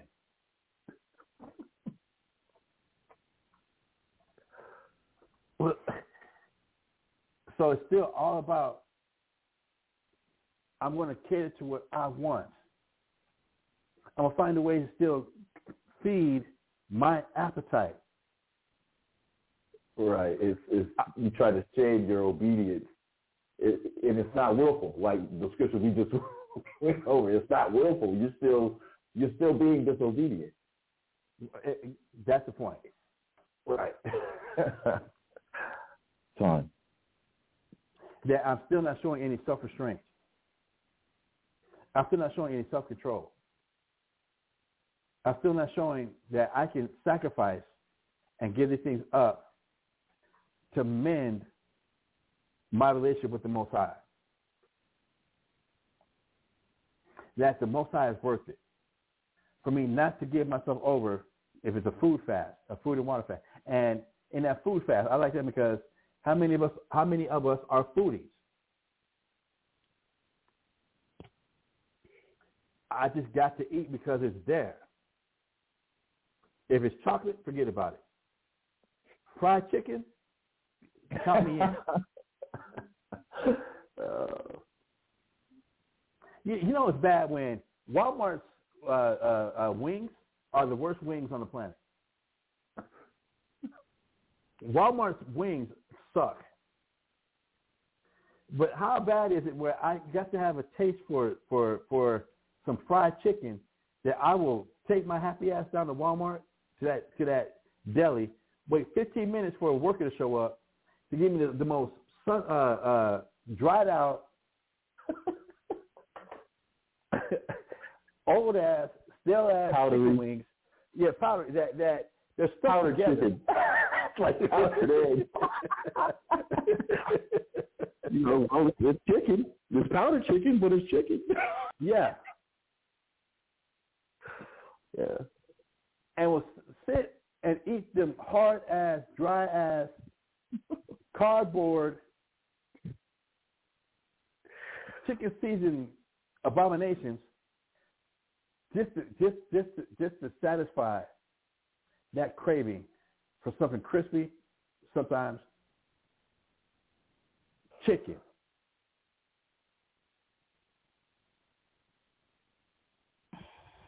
That's bad. And it's not pork. It's not shrimp. And it's not crab. It's not lobster. According to the law, it's lawful. According to the dietary law, it's lawful. But I just got to have it. I'm a foodie. because of how I feel. We don't realize, and even though it's not in the Bible, it's not in the Bible. But even the Catholic Church tries to talk about the 7 deadly sins. And one of them being what? Gluttony. A glutton is somebody who can't stop eating. But we disguise that as what? I'm a foodie.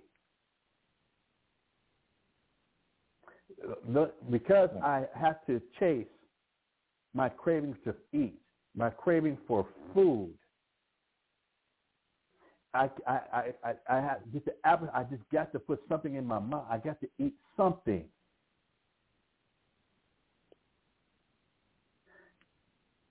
Don't you realize that you chasing those feelings and you chasing those emotions, that is separating you from the Most High?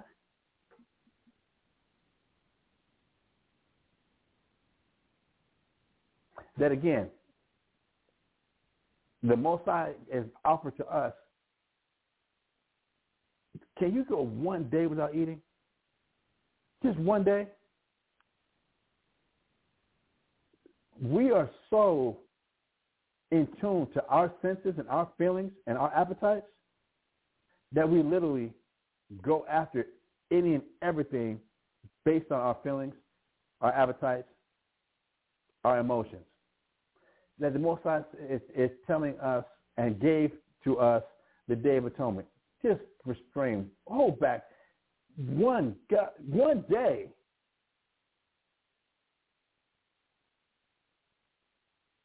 Just one day. And I'll let go the whole past year. That's how animalistic and carnal and beastly we are. I have to obey my feelings. I have to obey my cravings. I have to obey my thoughts. That I don't show any self-restraint. I don't show any control. He's saying, just go on a food one day. Don't eat or drink anything for one day. Can you do that just for one day?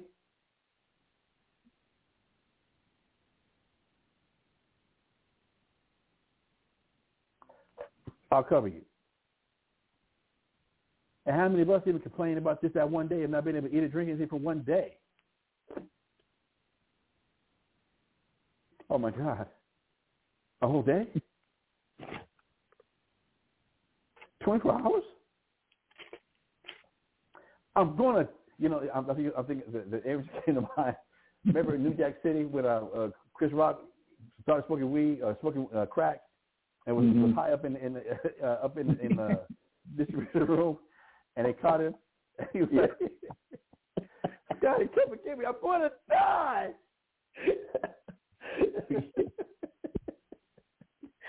He came down off that high real quick.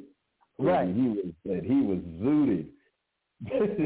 was zooted. But when that penalty came, he was right there in that undercover camera. Scotty, help me! I'm going to die.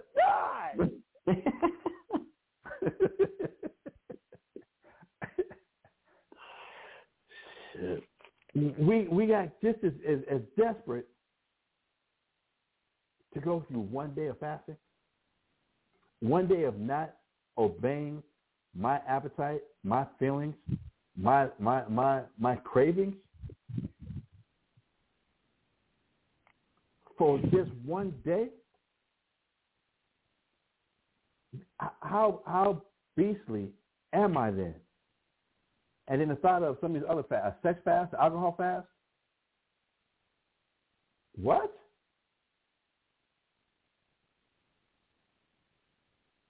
And how quick I'm ready to justify and argue and find that loophole in that so I can still get things my way. I can still partake in what I want to do. You're not the boss of me. I'm grown. Check this out. Numbers chapter 6, now verse 5. Let's keep reading. Fine. Numbers chapter 6 and verse 5. And it reads, And all the days of the vow of his separation, there shall no razor come upon his head until the days be fulfilled in the which he separated himself unto the Lord. He shall be holy and shall let the locks of the hair of his head grow. And putting this together, do you realize you can have a haircut cosmetic fast? How many people got to make sure they have the fresh edge up, line up every single week? I got to have a fresh haircut every single week, or I don't feel right. And that's dealing with just what? Cosmetics. Right. That if I don't have this pretty boy look, if I don't have the waves in my hair, from a man's point of view, a black man's point of view, I got to make sure I have the waves in the hair. I got to make sure I have this look. What's being dictated, what law is being given to us here in Numbers chapter 6? That while I'm doing this particular fast, you don't cut your hair at all. Not one razor should come to your head, because you're being separate unto God. It's not about your outward appearance. That you got to make sure you have the GQ look. That you got to make sure you have the Shamar Moore look. You got to make sure you have the Chris Brown look. You got to make sure you have the Will Smith look.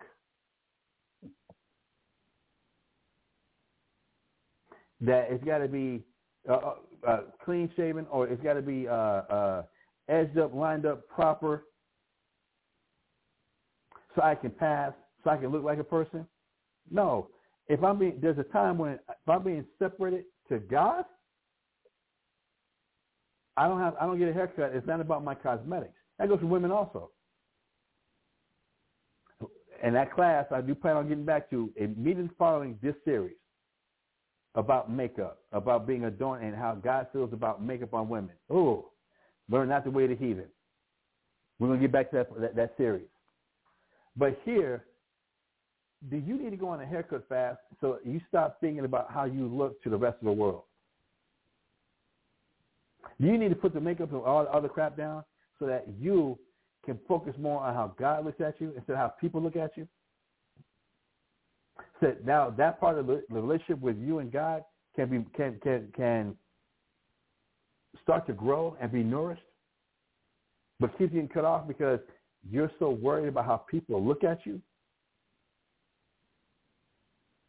that you've totally forgotten about how does God look at you. Now your total focus is just on how people look at you, to where here in this example, it talks about a haircut. And I'm not saying that it's wrong for a person to groom themselves. I'm not saying that not to groom yourselves, but look at how some people will put so much emphasis on how people look at me. I'm more worried about how people look at me than how God is looking at me, how Christ, the Messiah, Yahweh Shai, how he's looking at me, that all I'm consumed with is how people are looking at me. Then, hey, bruh, sis, It might be that time that you need to go on this type of fast now. You don't have to worry about a sex fast. No, you ain't got to worry about an alcohol fast. You don't have to worry about a music fast. You know where you're at right now? You need to go into a cosmetic fast. You got to stop worrying about how people look at you. You got to get to that point where what they think doesn't matter. That your focus is on how God's looking at you. And that how God's looking at you has not one damn thing to do with how people are looking at you. Maybe it's time for that type of fast. So now you can be healed. So now your relationship, that part of your relationship can now be mended. That now you can get the most high on your side when it comes to that. Because let's think about that for a minute also. Men and women get so caught up in how they look by other people. that's where the self-esteem can be affected. I don't measure up to other men, to other guys, to women. I'm not as pretty. I'm not as beautiful. I'm not as wanted. To where those type of thoughts, if in the beginning God, when he made everything, said it was good, how come God's judgment, how come God's opinion isn't good?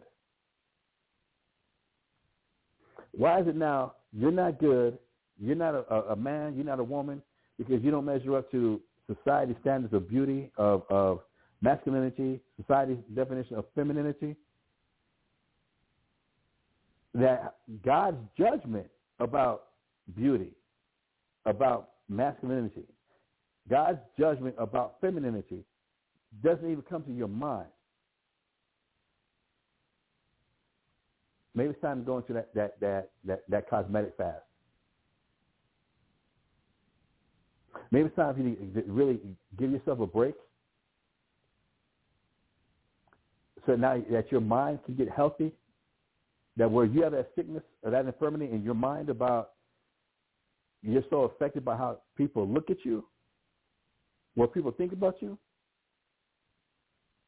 so that's influencing everything you do. Maybe it's time to give yourself that break. Give me a break. That was a TV show back in the 80s. Maybe it's time to give yourself that break and get into how God's looking at you. Are you doing the things that makes God happy with you? That makes God now smile at you? That means God now look upon you and be proud to say, this is my son, this is my daughter.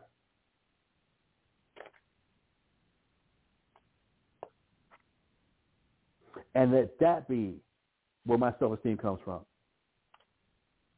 Let that be where my feeling of self, my feeling of identity, my feeling of that I am worthy. Maybe it's time to get back to that point.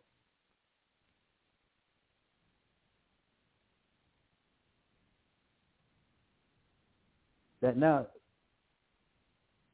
a person might need to go into a cosmetic fast. Maybe it's not, maybe that person, that dude needs to stop going to the gym. That it's consuming you.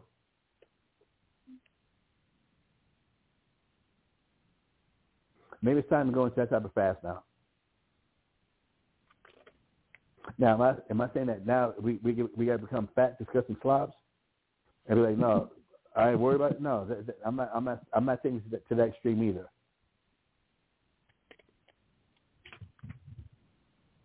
Am I saying, you know what?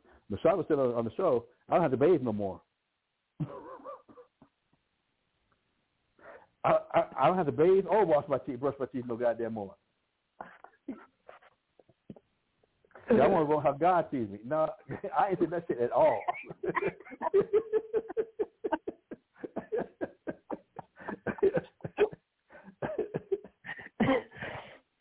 Do not let that understanding come out. That is not the understanding that I'm conveying. Cleanliness is next to godliness, right? Let me make sure I put that out there. Put on that beautiful garments, O Jerusalem. Isaiah 52:1. Let me make sure I come back and clarify.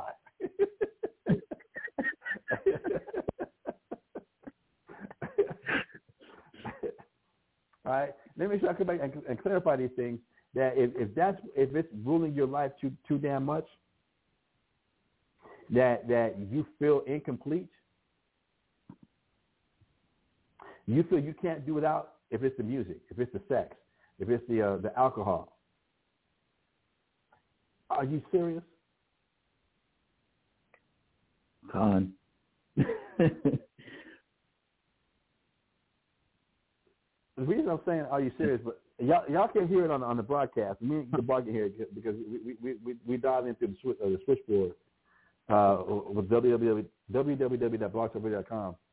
They let us know when there's 90 seconds left remaining in the show, and then it's about to be 60 seconds, and there's about to be 10 seconds, and that bitch just went right now, 60 seconds.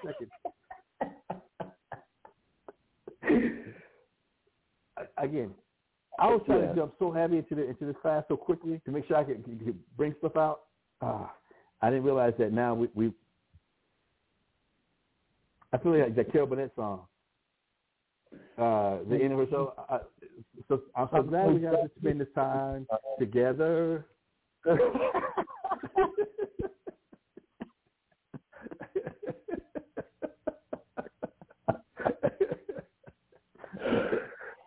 I do believe though that you know the edification and the understanding of this class, which you know is a continuation of what the Day of Atonement is about, is it's about way more than just the 24 hours. It's about denying yourself for the Heavenly Father throughout the year. It's really about taking a look at yourself, like you mentioned. You know, if you crave, if these are things that you have an issue with, to don't just use the Day of Atonement to fast, to please the Heavenly Father. Go into your vices, and really, it's the new day to start on your healing and to really work on your relationship throughout the year from the Day of Atonement by fasting and denying yourself and pleasing the Heavenly Father. That's at least the edification that I'm getting out of this class with the scriptures that we went through. I appreciate that, bro. I appreciate you sharing that with us. Thank you. Dawada. Well, again, but we have definitely come to that time. I thought I had more time. Y'all know what that means. Part 4 tomorrow.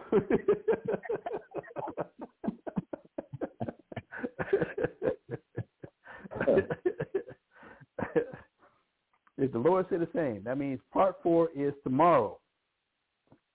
That we'll continue with part 4 of the Day of Atonement. We'll continue with part 4 of the Day of Atonement tomorrow.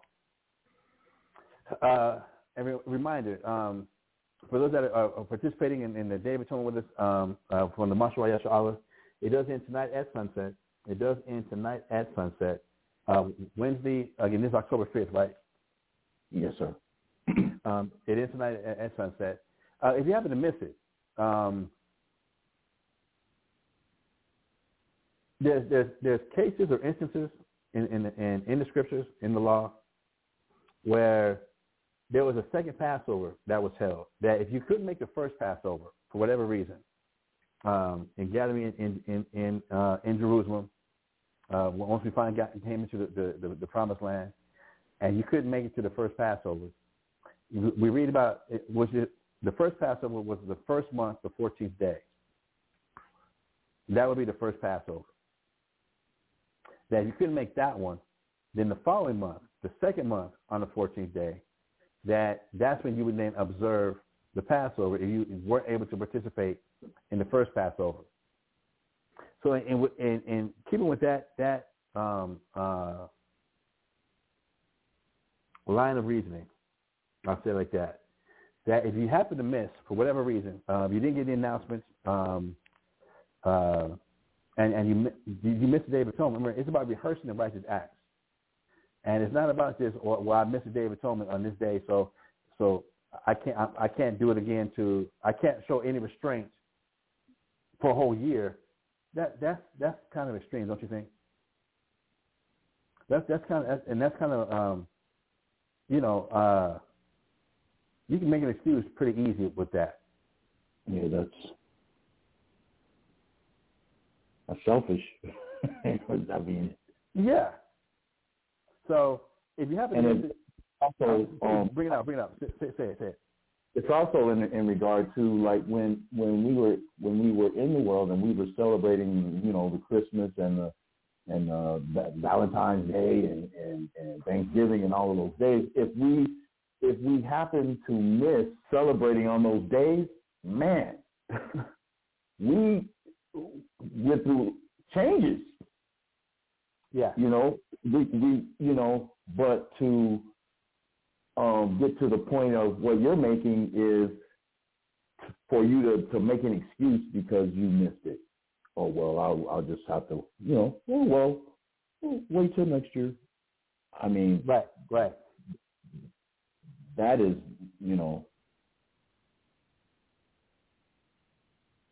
I would say that could add up to an abomination, I guess, in the Most High's eyes. I mean, for you not to have any remorse about missing the holy day and actually excuse yourself for the rest of the year until the next year, right? But that's just me.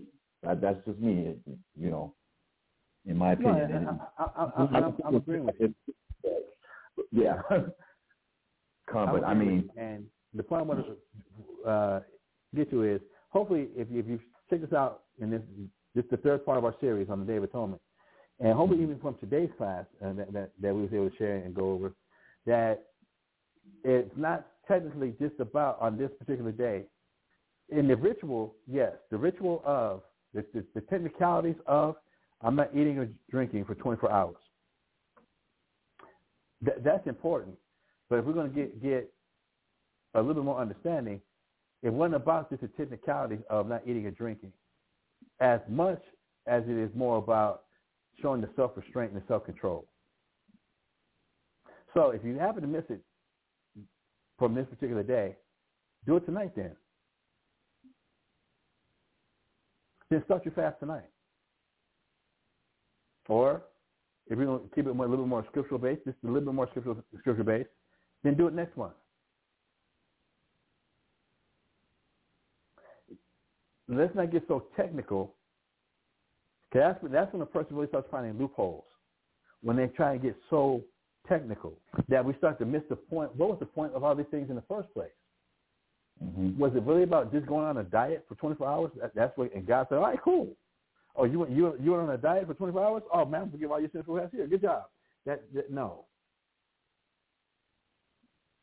The technicality of just being on a diet is not the focus.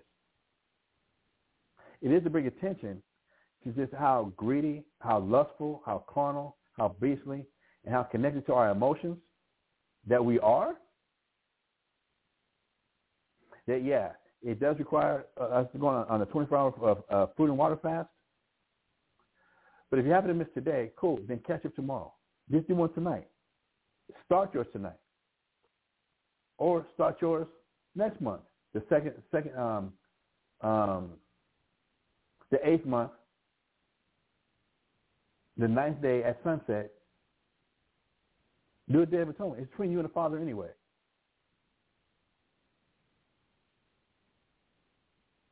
And that's not saying purposefully miss the 7th month, the 10th day of the month. Purposely miss that on purpose. It's not saying that. I'm not saying that. I'm not giving that excuse. But for whatever reason you happen to miss it, it's about, even if you, in muscle memory, it's happened in the past. In muscle memory, you went and got a drink of water. You got a soda. It just in muscle memory that every day at this particular time, you always get something to eat. You get something to drink. You get a little snack. And in muscle memory, damn, you did this. All right, cool. You just come back and if it's not the next day, come back the next month then. Don't just throw everything away in a handbasket. Don't do that. It's about getting to the point where we can show more self-restraint. We can show more self-control. We can be aware of again, the muscle memory things that we do. All right? So I just wanted to throw that out there because one of the phone calls I got earlier, the person didn't even realize, in spite of all the warnings and all the texts and everything that was sent out, they didn't realize that it started last night. They had a family emergency. They didn't realize that the Day of Atonement actually started last night. So, cool. Go ahead and either start tonight or starting next month. Do your fast. Do your food fast. Do your no water, no drink for that 24-hour period. But also, for the rest of us, just because we do complete and we're going to get something to eat tonight at sunset, get something to drink tonight at sunset, cool. What about some of the other fasts that we were just going over? And take an inventory of yourself. Do you need to go into that alcohol fast? Do you need to go into that cosmetic fast? Do you need to go into that music fast? Do you need to go into that sex fast?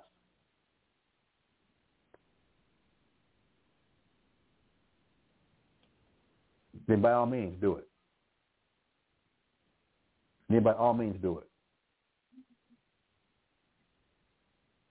All right? So with that, I would like to thank anybody who did tune in to the show today. Whether you tuned in live through the streaming live call-in, 646-668-2568, or whether you was able to catch us online, www.blogtalkradio.com, or whether you caught us on one of our podcast services, Apple iTunes Podcast Radio, iHeartRadio Podcast, Google Podcast, or Podcast Addict. We thank you for tuning in and checking us out. If you would like to help us pay for our Blog Talk services, you can hit me up on Cash App, Mashahba, M-A-S-H-A-H-B-A, or even Google Pay for the same with the same name, Google Pay, M-A-S-H-A-H-B-A. Hold on, Google Pay is M-A-S-H-A-H-B-A 575@gmail.com, and Cash App is just Mashahba, M-A-S-H-A-H-B-A. You'd like to help us pay for these services. It would deeply be appreciated. Well, yeah, Brother Gabbard, anything at all? I'm good. I'm good. I just want to, say to Carl Yashala, once again, Ashar, your one cup of water. Make the best. All right, cool. That's real. All right, then, brothers and sisters, my name is Mashahba. My name is Gabbard Kawar. We would like to say shalom. Shalom. Shema Yasher.